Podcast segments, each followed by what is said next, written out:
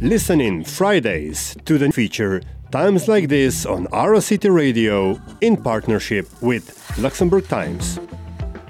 So I'm delighted to be joined in the studio by Heledd this morning. Good morning. Morning. How are you? I'm good, thank you. I'm good. You might have to slide closer to that mic just Yeah. so we can hear you. That's great. Um, I'm good, thank you. Um, a number of stories that are interesting. Um, one in particular caught my eye, and this is about young people in Luxembourg leaving the country and basically not returning, going off to study and uh, you know deciding to stay abroad. Um, yeah, I mean, it's something that probably a lot of countries deal with, but pointers are to something very, very specific here. The reasons. Yeah, exactly. So it's basically young people from Luxembourg who go away to study and then you know they decide not to come back to live here. Um, so there's different different reasons basically. So you know some of the people that, that we interviewed said that there were better opportunities elsewhere. Um, so for example, there was an economics graduate who said that it would make no difference to her career prospects whether she worked in, in Luxembourg or somewhere like Frankfurt, for example. Um, and then a lot of the young people as well um, gave the reason of housing, the expensive housing in Luxembourg and the increasingly expensive housing. Um, and also, I mean, we've written about this in the past as well that, um, you know, a lot of Luxembourgers are now choosing to live over the border in France, Germany, or Belgium to be able to afford housing. Um, because you know they can't they can't afford it here, So, that so some people are actually returning to work in Luxembourg, but not live in Luxembourg. I guess some, of the young ones. Yeah. Yeah. Um, but actually, since 1999, more Luxembourgers have left than have come back. Okay. So the statistics show that there there is base, well brain drain or whatever you call it. There there is a flux of people leaving. And, Exactly. And, not, and that's then because our population has grown, so that's been taken up with. Um, Let's say economic migrants like myself um, coming into the country. Do you think it's been? I mean, if the things, for example, the housing, logistics um, for housing, that is something that affects everybody and it's a topic that runs on and runs on do you think this you know if this bec if, if the government becomes aware that they're they're they're losing their own young people because of this do you think it's going to make them take it more seriously do you think it'll make any difference is been any response to the government to the because it was it was it LISER who the static report that you are quoting It, it, yeah, it was a, um, a report from from LISER, that's the Luxembourg um, Institute of Socioeconomic Research, Right. in Belval. Yeah. Right. Uh, you know, that's a that's a government organisation as much as anything else. You know, if they're putting these stats forward in reports, do you think the government are more likely to, to react because it's their own people that they're losing I, know, than I think you know as well. A lot of the issue with housing, though, is you know that a lot of investors are, are buying the, the the properties, and so that is then causing a lot of a lot of speculation, um, and that is basically driving. That's a big That's- factor towards yeah. driving up the the market. But that's the reality is that's something they can stop.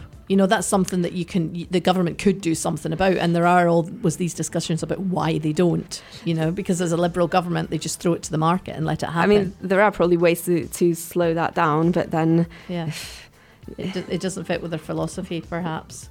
well, it would, it would probably take a long time as well to undo Yeah, undo the, the, the situation. Yeah, yeah, yeah. Um, second story. Well, you have a story about the EU staff being attracted to, uh, trying to attract EU staff to Luxembourg. Yeah, exactly. So this has been a problem that's been going on for a long time is um, recruiting staff to the EU institutions in Luxembourg, like specifically in Luxembourg. Now the problem is is that those people are offered the same salary as those who work in institutions in Brussels. Except that the cost of living in Luxembourg is higher, and again, housing is is is one of the the, the main factors behind that. Um, so what the institutions here are saying is that you know f- to make Luxembourg attractive, to make people want to come here to work for the institutions instead of for Brussels, then we're going to have to do something about about the salary. Um, now this is an issue that's been going on for a long time, but the the what's new here is that before the summer, uh, the European Commission has now you know made this a priority. Now there are meetings going on every month, and now they're hoping um, the Commission is hoping to be able to come up with a proposal by the end of the year. Now, in the last meeting, um, which was in September, um, one of the options that was put on the table was to give some of some of those people that you want to attract into Luxembourg to give them some sort of housing allowance. Um, so you know the option was th- like um, new recruits basically Mm-hmm. who are on entry level salaries. So well, what what one person said was up to two thousand earning up to two thousand five hundred euros a month. Mhm. That you would then give them a housing allowance. Mhm. Um, the issue with this, though, what the institutions are not not so keen on, on on this, is that you know it's not fair across the board. It would you know Mhm. only only target new recruits. Right, and there's people who've even maybe just joined in the last couple of years who would then be excluded from it. Yeah. One thing that I thought was interesting that I've, I mean, I've never looked into it. I just know it from people that I know, you know, so Hmm. hearsay and, and people yeah, that I've met. The the contracts that people have are quite quite different. And although you you know, and when you say they're monthly earning less than two thousand five hundred, that's not a big salary in Luxembourg, and you wouldn't necessarily think that's somebody working at the European Parliament.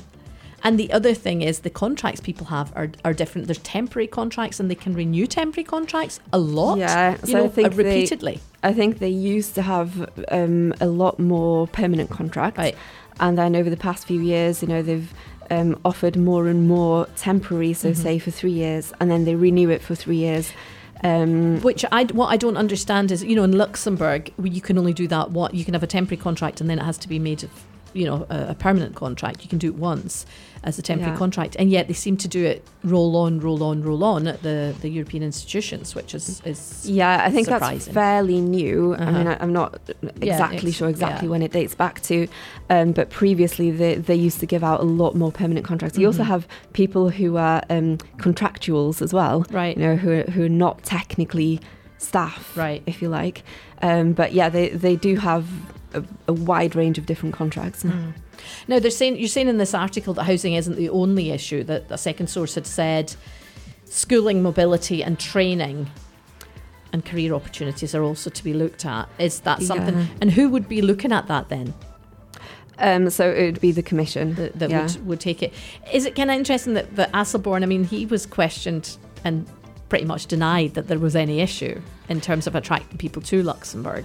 Well, he said recently, you know, that there had been a huge increase in the number of people working at the EU institutions.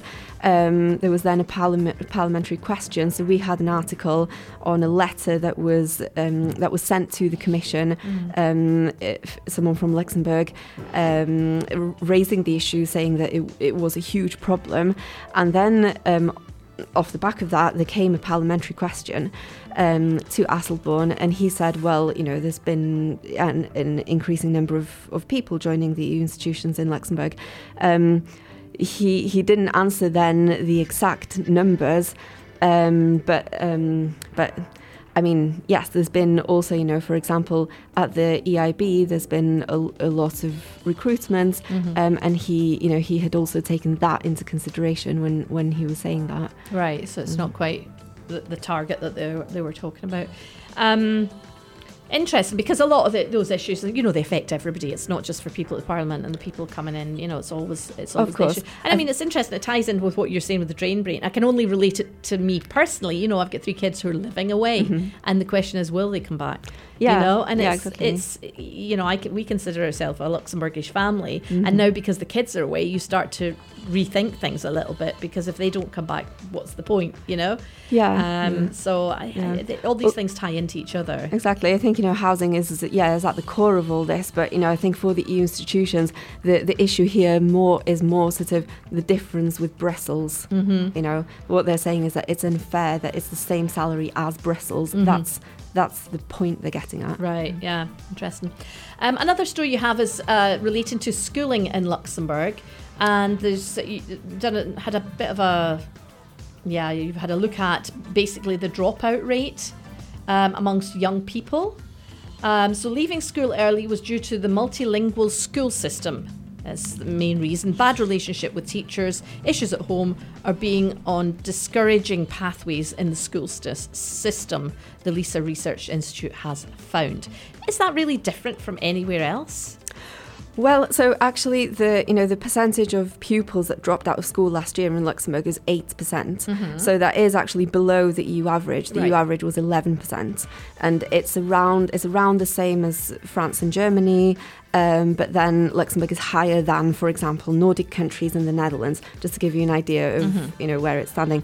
However, what this um, study does is it looks at why pupils drop out in Luxembourg. Right. Um, and yeah, so there were lots of different reasons. Um, and in this study, they did um, like anonymous interviews with a lot of pupils uh, across Luxembourg to try and find out. Um, one of the reasons was the multilingual school system. Mhm. So, for example, you've got one person who was interviewed who said that um, he or she was not fluent in Luxembourgish and German, which made it then more difficult um, during primary school. Um, and you know that also sort of you know ties in with what the education minister Claude Meisch he's always said that Luxembourg having relatively mm, low PISA results is because pupils here um, do not necessarily speak those languages at home, and so they're doing their tests in a language which is maybe their third, fourth, fifth language Mhm. even. Mhm. Um, and this um, this study actually shows that 83% of pupils in Luxembourg speak a different language at home. That is Sorry, high. what? 80? 83% of the pupils wow, they speak yeah. a different language at home to what yeah. they learn in in school. Uh-huh. Um, there were other other reasons as well. It's not just the, the language issue. So there was, for example, bad relationships with teachers. Yeah. Um, just you know, pupils and teachers just not getting on, basically. Um, Yeah, I mean, those are the things that I think, you know, those are the things that I think are like you're going to get that everywhere if you ask Sure. a teenager. I mean, they'd be stupid not to say that that was a problem, you know?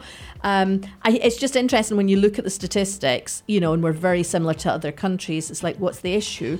But I think the issue is obviously if you look at how much money is spent per child on Mhm. education and we're not doing better than we are, you know. And if you look at, you know, when you see Nordic countries, the, the, the kids stay in school longer, you've also got to then look at surely what it takes to to graduate. You know, do, do you, we mean baccalaureate or do we mean, you know, move doing an apprenticeship or what does it actually mean in terms Well, of staying in school? I mean, it says you know leaving without qualification. Right. So whichever pathway you're on, basically.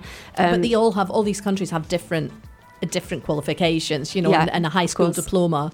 Yeah. Like in, Amer- in the States, for example, is different too. And I think the, the Nordic countries is more of um, Mhm. that sort of system where you ha- you graduate that high school rather than do a, a, a baccalaureate that's maybe you know international or European baccalaureate, which is is different, you know. So I yeah, think, yeah. But I remember as well recently. I think um, I can't remember which study it was exactly, but um, they, um, they had said that there were very few pupils per classroom in Luxembourg Right. compared to the rest of the EU. exactly. Um, yeah. yeah, Yeah, so th- that all goes to you know towards looking at the cost of you know we, we should be doing better relative to the investment per per pupil, and Mhm. why not? And I think it is important to ask these questions like what what is actually causing. Yeah, well, like I said, I think you know, Meisch has repeatedly said in the past that the language issue, the fact that that pupils are not studying in their native language, Mhm. um, is Which they are addressing, I guess, with these new international schools where Yeah. you can stream.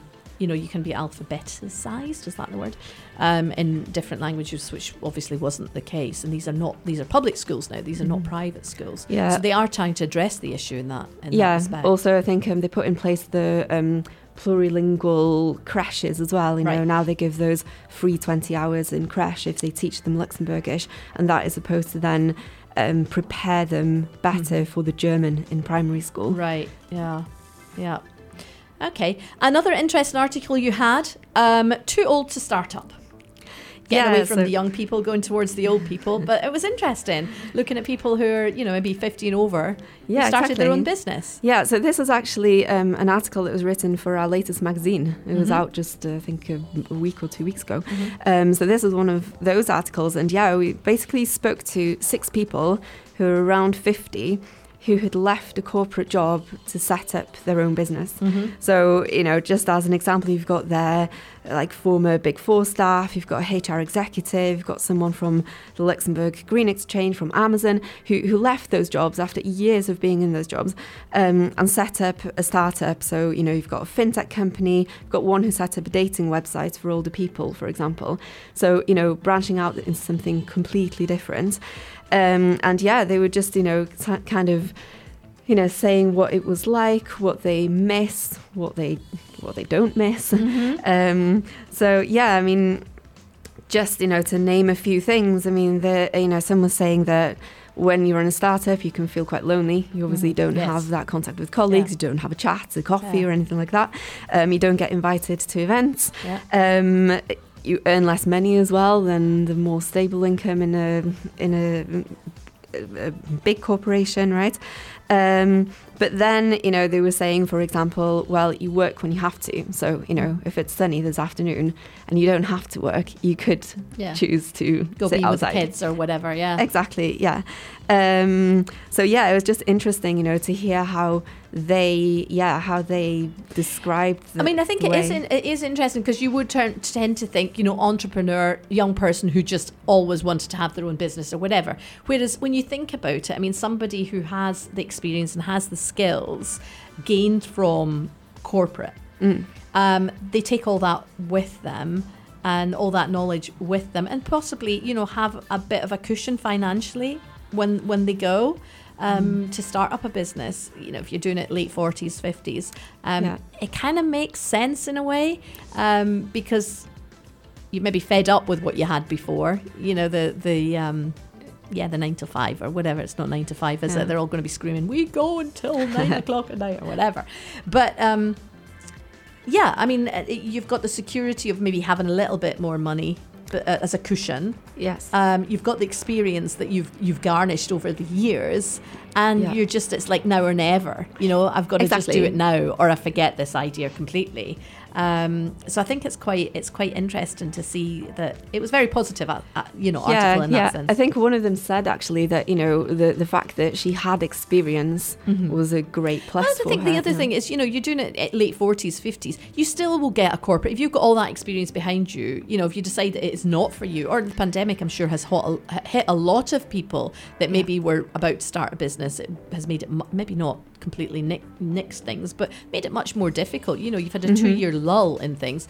Those corporate jobs will still be there, I'm sure, for those people. So, Exactly, you know, yeah. it's, Well, it's nothing think- that should stop them. Yeah, I think one of them said that actually, you know, that yeah, you can always go back to a corporate job. Mm-hmm. Um, but yeah, they were talking about the experience, but also, you know, that you, you kind of go back to the beginning, you know, you end up sort of buying your own staples and posting your own letter Yeah, at yeah, the post office. Whereas, you know, that's something you do at the beginning of your career rather than, you know, if you've worked your way up, for example, the HR executive, you know. Uh-huh. Um, Yeah, yeah. So yeah, it was just interesting to say how to see how you know they were describing that, and it's a mixture of everything. Then Yeah, yeah, no, very true. I thought it was very, it was very interesting, and I think it can be uh, probably quite humbling from some for some people as well when you're. Yeah. I mean, I I, uh, I did get a phone call from someone very close to me who basically did what this article said.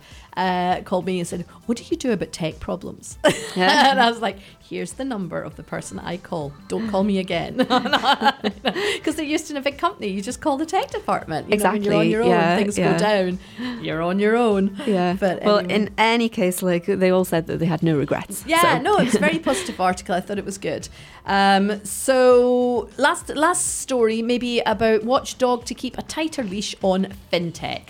Um, I guess that's something that, that is self evident, but who would be the regulatory body here, for example, in Luxembourg for fintech? Is it the same as any bank? So what's a bit more complicated about fintech is that it's finance and technology. So that's where the sort of grey area comes in. Right. Um, so whereas you know for for finance it would be the CSSF, but but here um, you've got finance and technology. So the European Banking Authority and some other bodies now are working on guidelines that the European Commission might use as rules then for fintech. And what that means is that if they do come into place, then um, fintechs, fintech companies could be under tighter scrutiny. Right, interesting. Um, very good. I think we're out of time on that one anyway. I mean, it does. The article does mention an interesting uh, scandal with Wirecard, a German company, and I had to read about that uh, last night to see what it was all about. But if anybody's interested, they can go read it themselves because we're kind of out of time. But um, it is it is interesting that you're looking at that because I guess they're as you say, I mean, it's cryptocurrencies, uh, fintech companies. You know, it's a big discussion at the moment as who who is going to be the regulatory body and how are these you know, industry is going to be regulated. So I guess it's a story that we'll keep on giving. Exactly. Yes. Hella, thank you so much. We are out of time, so I'm going to have to crack on. Um, but thank you for joining me this morning. Thank you very and, much. And um, we hopefully will see you again soon. Yes. Speak soon. Bye.